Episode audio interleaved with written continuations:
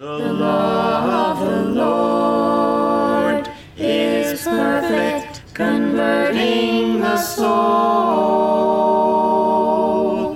The judgments of the Lord are true and righteous altogether. More to be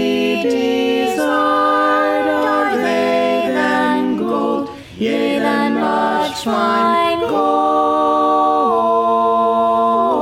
Sweeter also than honey and the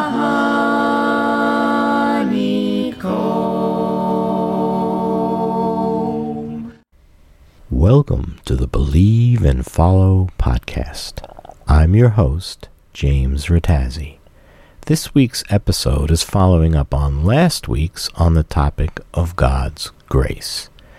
Two questions posed last week were What is God's grace? And why is it important for us to understand? The following is some additional discussion focusing mainly on a passage in Hebrews and a passage in Romans, after which I'll have some summary comments. So, do you have something you want to talk about? Mm. And I looked up, I studied a little more about grace. Oh, but, good, good, good. But I didn't really find anything that I, That I thought would, was you know, be a, a new idea that we hadn't discussed already. So Right, right. let's see. Well, did you find any other like texts that were talking about grace? There was one in Hebrews that I had, it took me a little bit to uh, understand what it was saying, I think. Right. See. Hebrews 13 9. Okay. Do not be led away by diverse and strange teachings, for it is good for the heart to be strengthened by grace, not by foods which have not benefited those devoted to them. So if you, I mean, you know, I wrestled with it for like ten minutes, so I think I basically get it. But do you want to tell me what you think? I man, I think it's basically saying, for me at least, um, for it is. I, I think I was kind of confusing the idea of so for it is good for the heart to be strengthened by grace Mm-hmm. Not to mean the actual thing like not not the actual grace that we're getting but the fact that we have grace does that at all make so it's good to be strengthened by knowing that you have grace that's kind of how i was reading it i think Right. but I, I, I, after a while, I, I just you know substituted it in the actual meaning of grace, and I think that that kind of fixed it in my head. So be strengthened by the fact. So is he speaking just generically about grace, or is he speaking of God's grace here? I think that has to be God's.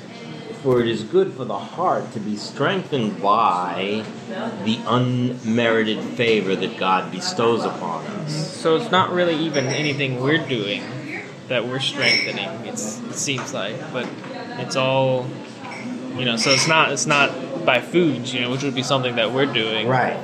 or these strange teachings or whatever, but it's something that's out of our control, that's done by God, that that benefits us. Then that's how. And I think he's also making a contrast. Whoever wrote the letter to Hebrews, if it wasn't Paul, it was someone who was very influenced by Paul. What's implied in this sentence is the difference between the flesh and the spirit. If you're being strengthened by grace, that's a spiritual thing. You're not actually physically being strengthened. If you're hungry and you have a meal, you're actually physically, your physical body is being nourished. But he's saying, for it's, for it's good for the heart to be strengthened by grace, not by foods. And he's speaking specifically about something that's going on in their culture. Yeah, yeah, like maybe So, some kind of thing where it but- says if but you eat this, you'll. But he uses all those, like the verse starts off with, "Do not be led away by diverse and strange teach, teachings." That false teachings are a work of the flesh because they don't come from God. In this chapter, it's one of those things where it's like the last chapter of the book, and the writer is just throwing off a bunch of closing thoughts. Because it starts off with, let brotherly love continue. Do not neglect to show hospitality to strangers, for thereby some have entertained angels unawares. You know what that's talking about, right? Abraham and his experiences. So he's kind of like ticking off a list. Very Pauline. This is one of the reasons why some people think, oh, it's got to be Paul writing this. But it doesn't say, so we don't say. Remember those who are in prison, as though in prison with them, and those who are mistreated, since you also are in the body. Let marriage be held in honor among all, and let the marriage bed be undefiled, for God will judge the sexually immoral and adulterous. Keep your life free from love of money, and be content with what you have for he has said, I will never leave you nor forsake you. So we can confidently say, The Lord is my helper, I will not fear. What can man do to me? Remember your leaders. Now, he's not talking about world leaders, he says those who spoke to you the word of God. So he's more talking about spiritual leaders, either elders or apostles or evangelists. Consider the outcome of their way of life and imitate their faith. Jesus Christ is the same yesterday and today and forever. Catchy little slogan, right?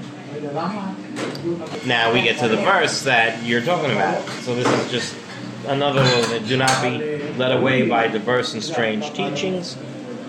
But he has something specific in mind, for it is good for the heart to be strengthened by grace, not by foods, which have not benefited those devoted to them. What did the Apostle Paul often contrast grace with? We're not under the law, but under grace. And that contrast is purely an argument to the Jews, because the Jews were under the Mosaic law. Have we shed enough light on this, or, or have we made it more confusing? No, I'm good. I think, pretty sure I understand this one. But Romans has a lot about the law versus grace. Look at Romans chapter 3, starting at verse 19. Now we know that whatever the law says, it speaks to those who are under the law, so that every mouth may be stopped and the whole world may be held accountable to God. For by works of the law, no human being will be justified in his sight, since through the law comes knowledge of sin. We haven't gotten to the mention of grace here, but what do those two verses mean? Or what idea is it connected to? Are you saying further on from this idea? Or. Let's just break down. What does it mean to be justified? will be made right. Okay. In a general sense, not even thinking about it strictly concerning the gospel, concerning spiritual things. What does it mean to be justified or not justified? In, in my mind, to be shown that you were correct or not. You know, like if, if you find more evidence sometime later, either supporting or denying something else that you had said or believed earlier. I think you're on the right track. I think it's bigger even than correct. Justified may even be like, well, what you're doing or what you are is appropriate. Let's say you see two people walk in here, and then one guy turns and punches the other guy, knocks him down. Then you say, what did you do that for? The guy wasn't doing anything. In your mind, he's not justified for punching that guy. But then somebody says, just before they walked in, the guy who got punched said some foul things about this guy's mother. So they walked in and he punched him. So then you're going to go, okay, what did he say? Well, violence is. This might not be the greatest example, but at least in that guy's mind, he was justified for punching him. And you think it's perhaps a little bit more appropriate, even though you realize that it's never right to be the first person to punch somebody. Usually not. Usually not.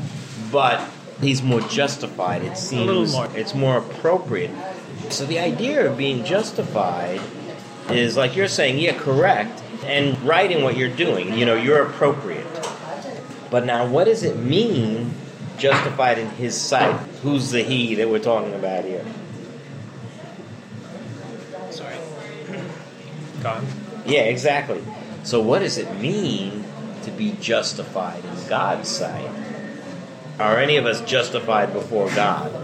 Not by ourselves. Yeah, exactly. So God says, Why did you do such and such a thing? Well, you got to understand how it's appropriate for me to have committed that sin.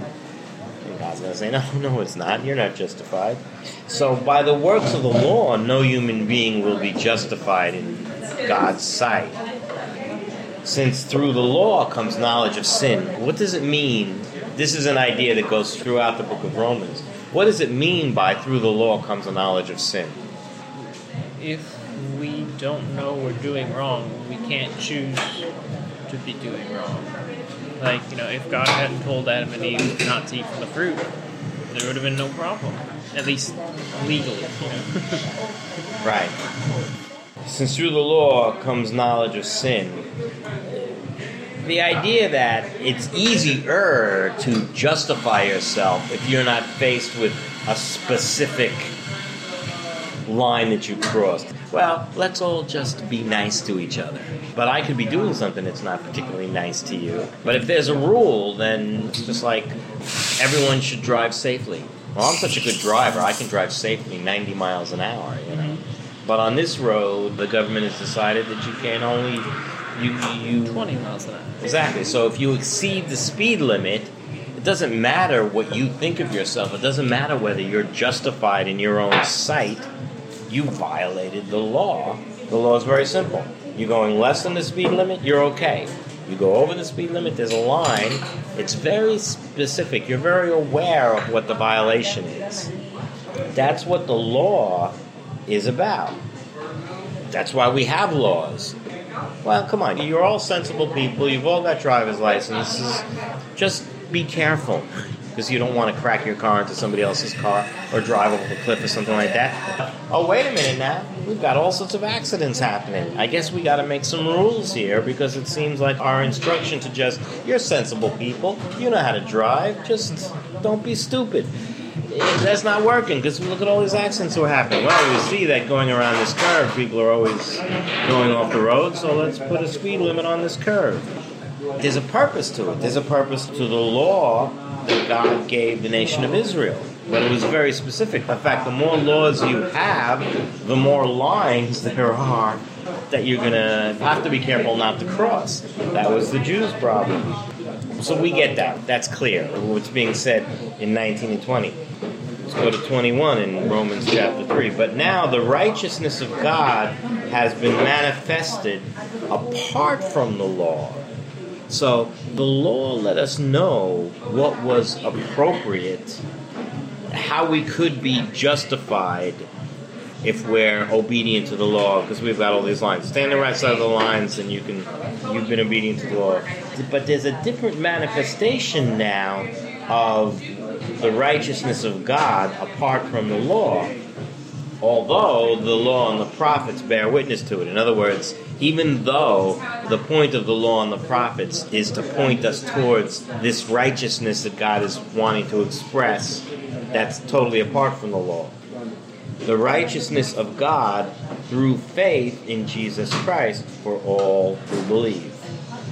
And then he makes this point, this was a big problem for the church back then, for there is no distinction, for all have sinned and fall short of the glory of God.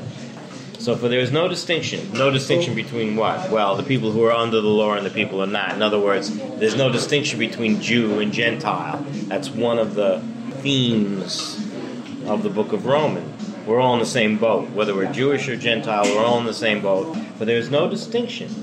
For all have sinned and fall short of the glory of God. Now, and are justified by his grace as a gift through the redemption that is in Christ Jesus. So earlier we're talking about being justified by the law. I write a bunch of rules. If you're obedient to them, you're going to be justified. But now this righteousness of God that has now been made known in Jesus Christ, we can be justified by his grace as a gift through the redemption that is in Christ Jesus. Do you know what that means? that I mean, to me it sounds pretty simple Okay. uh, compared, you know, considering what we've been talking about recently. Right. Um, you know, so, so Jesus lived a sinless life, and so he. I guess I don't know. That, I want to say like that gave him the ability, but that that caused him to be able to take on any sins. You know, any sins that would cause death, and so he turned around and gave that out as a free gift to us. And so, if we choose to accept that, then God looks at us and says, know, you're right in my eyes. now you're justified because of your connection with Jesus. And that's grace because you're not doing anything to earn that. You're not giving Jesus something of equal value to his life or his sacrifice. So it's a gift. As opposed to someone who's been perfectly obedient to the law, they can feel justified just in their obedience. Like, well, I've earned it. I haven't broken any laws, so I've earned your respect, God. And, and that's what the Jews thought. They thought that they could be justified under the law. But the Apostle Paul is saying, no, no, no. Because you're going to be guilty of something anyway. All the law says is that you're not guilty of that particular law or that particular sense of law. Here's an interesting thing. I'm going to read the next verse, and then maybe we'll go back a little bit because there's a word here. Whom God put forward as a propitiation by his blood to be received by faith. What does the word propitiation mean? Magic. Magic. It could be anything, right? It could have put any word there because this is not a word that we usually use in our daily conversation. But what's the definition of the word propitiation? See how quick your uh, fingers do the walking. Giving or indicating a good chance of success. Favorable. That's Advan- what it says propitiation is? Oh, wait, hold on. No. Propi- I think it gave me the wrong word. Yeah, yeah, I think it did. Spell check, sorry. It's okay. Uh, the action of appeasing a god, spirit, or person. I don't like that definition, and I will tell you why. An atoning sacrifice. Hmm? An atoning, Atoning sacrifice. sacrifice is good. If there was a word that I would substitute for propitiation, I would substitute the word satisfaction. I would go further to say just satisfaction. And here's the reason why I would go further to say that. Think of the world that the Apostle Paul is in back then. A lot of these pagan gods that they worship, you would make sacrifices to gods to appease them. In other words, they're bad at you for no good reason. So you would bring them a sacrifice to appease them. A lot of those Roman gods were brats, right? They would do nasty things to human beings just because they wanted to, just because they could. And you would have to do something to appease them, like you would appease a child who's throwing a fit. There's a difference between appeasement and something that's a just satisfaction. So, what would be a just satisfaction to God for our sins? As it turns out, only one thing. There's nothing we could bring that would be a just satisfaction for our sins. So that's why God provided his own sacrifice, which is Jesus Christ. That's why Jesus is the propitiation by his blood. So he's the just satisfaction. So the word propitiation means satisfaction. More just satisfaction, not appeasement. Only because the word appeasement implies that it's not a just satisfaction. Even though the word technically doesn't, but that's why I don't like the, using the word appease. You think that if someone says appeasing, hey, how are you going to appease this kid? And so that's why I don't like to use the word appeasement. I like to use the word satisfaction. And I go further to say just satisfaction because it's not like we're coming before the throne of a bratty little God. We're actually coming before the throne of mercy. Mercy seat, like you mentioned before. God wants to be merciful. God wants to be gracious. That's why He provides the sacrifice. But that sacrifice is the propitiation. Have we shed enough light on the word propitiation? it's one of those words that you got to check the meaning of because you're reading it. The first time I was reading through it, and I said, I have no idea what that word means. And it took me a while to really develop the meaning from discussing it with other people also. So, whom God put forward, God put Jesus forward as a propitiation by his blood to be received by faith. So, God's putting forward the propitiation for our sins. God's providing the sacrifice for our sins. Isn't that also consistent with it being grace? Because there's no sacrifice that we could possibly bring. So he provides, here, I'm giving you the sacrifice.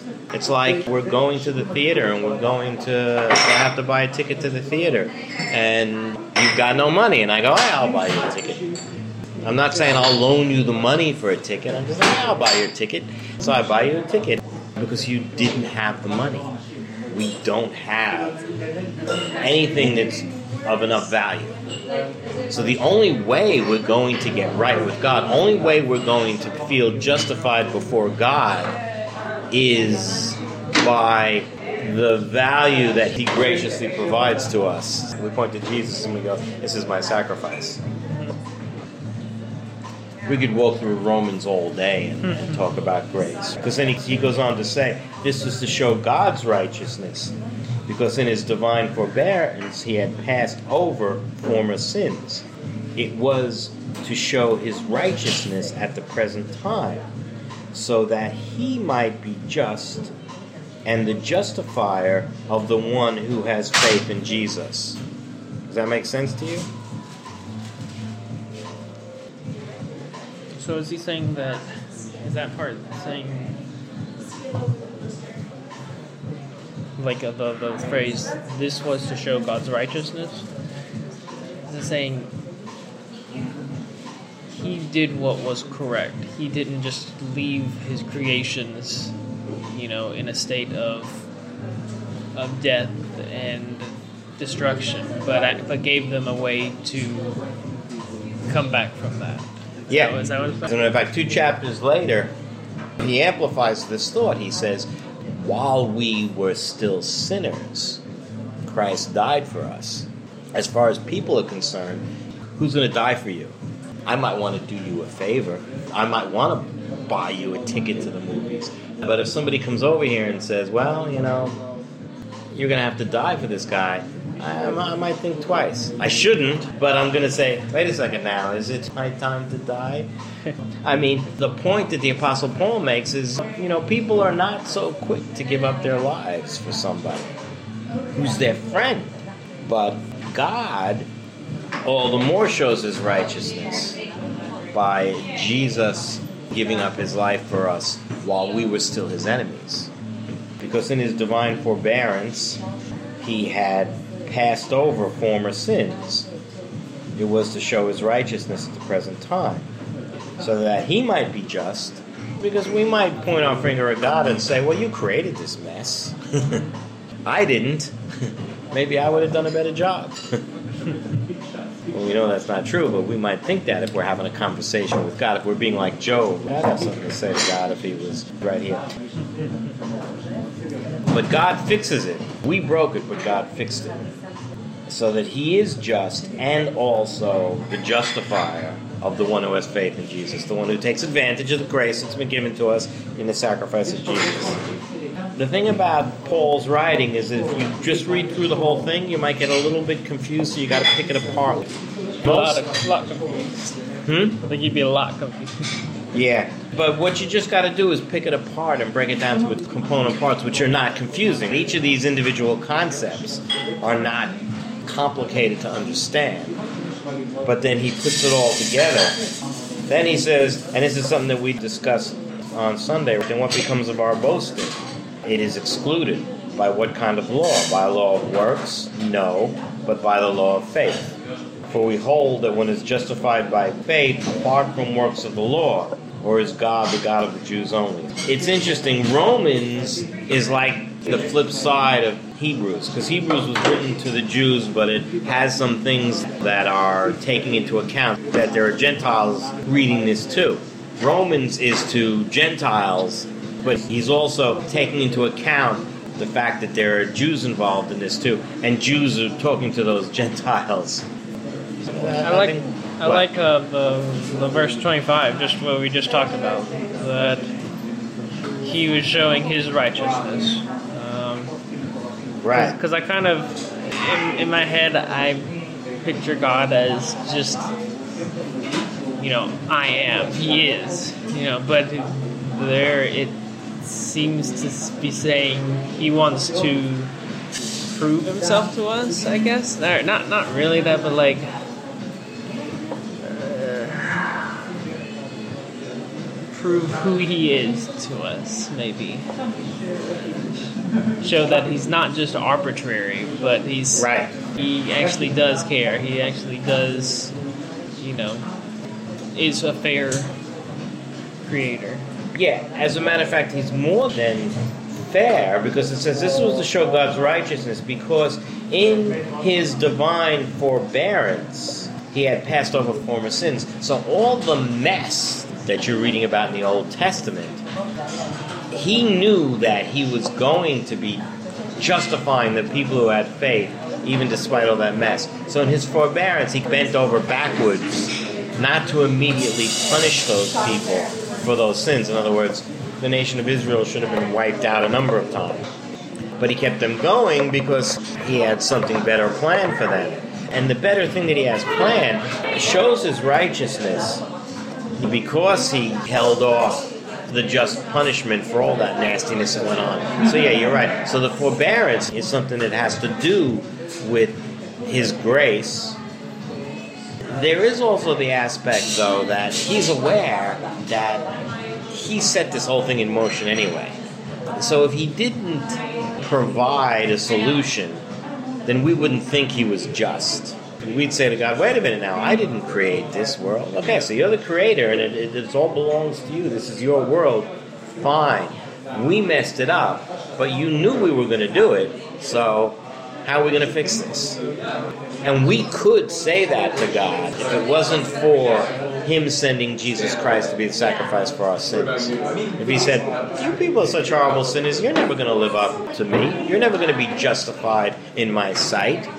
Just curious. What? Theoretically, God could have saved the world by any means, right? He just chose to do it through Jesus. I mean, because he's God, right? Because it's not like it's not like he's fulfilling a prophecy or anything. No, He created he the prophecy. created the prophecy. So I mean, but just just as a thought exercise. Yes, no.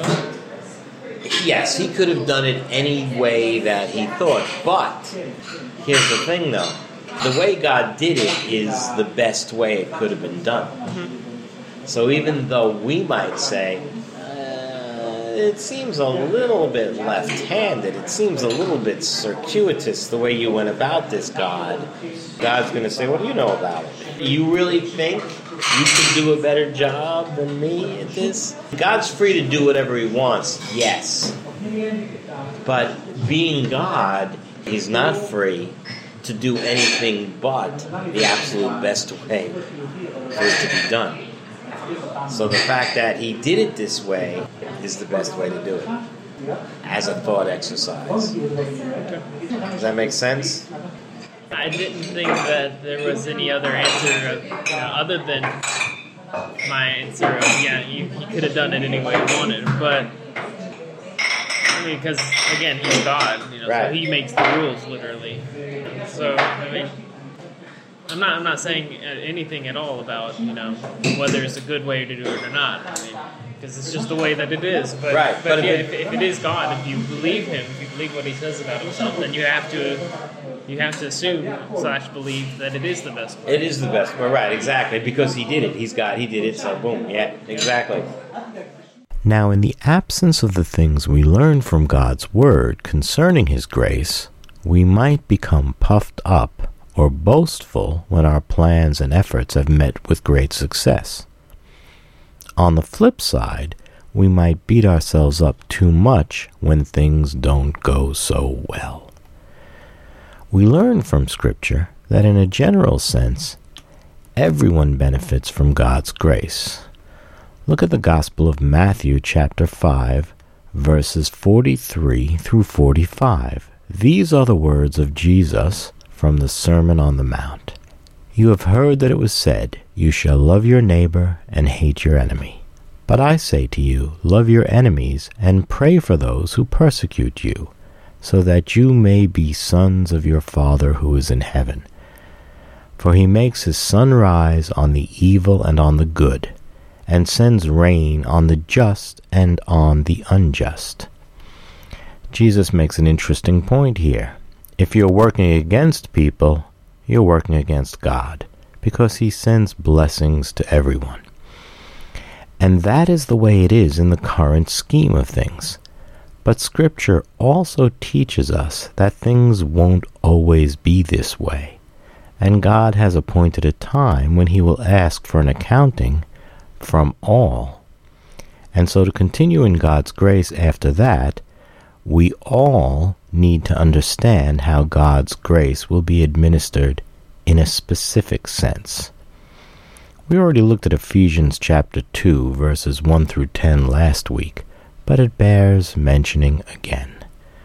The Apostle Paul tells us, And you were dead in the trespasses and sins in which you once walked, following the course of this world, following the prince of the power of the air, the spirit that is now at work in the sons of disobedience, among whom we all once lived in the passions of our flesh, carrying out the desires of the body and the mind, and were by nature children of wrath, like the rest of mankind. But God, being rich in mercy, because of the great love with which He loved us, even when we were dead in our trespasses, made us alive together with Christ. By grace you have been saved, and raised us up with him, and seated us with him in the heavenly places in Christ Jesus, so that in the coming ages he might show the immeasurable riches of his grace in kindness toward us in Christ Jesus. For by grace you have been saved through faith, and this is not your own doing, it is the gift of God. Not a result of works, so that no one may boast, for we are His workmanship, created in Christ Jesus for good works, which God prepared beforehand, that we should walk in them. This is the ESV version, by the way. The Apostle John says in the first chapter of his Gospel, at verse 17, For the law was given through Moses, grace and truth came through Jesus Christ. God has specifically placed future blessings for us in Christ Jesus. Now, in the absence of the things we learn from God's Word concerning His grace, we would know nothing about all of this. We would know nothing about the blessings that are in Jesus Christ, and so when the time comes that God calls us all to account for ourselves, we will be completely unprepared. Most people will be completely unprepared because most people pay no attention to God's Word. This is why it is important for us to understand and contemplate God's grace. He's laid it all out for us, so we will have no excuse when that time comes. this causes you some concern, good. That's my objective here. If you are concerned, let me know, and we will work through all this together. If you have any questions, comments, or concerns, or even if you have any helpful suggestions, please feel free to email me at james at believeandfollow.org. That's all for now. Goodbye, and God bless. The law of the Lord is perfect, converting the soul. The judgments of the Lord true and righteous altogether. More to be desired are they than gold, yea, than much fine gold. Sweeter also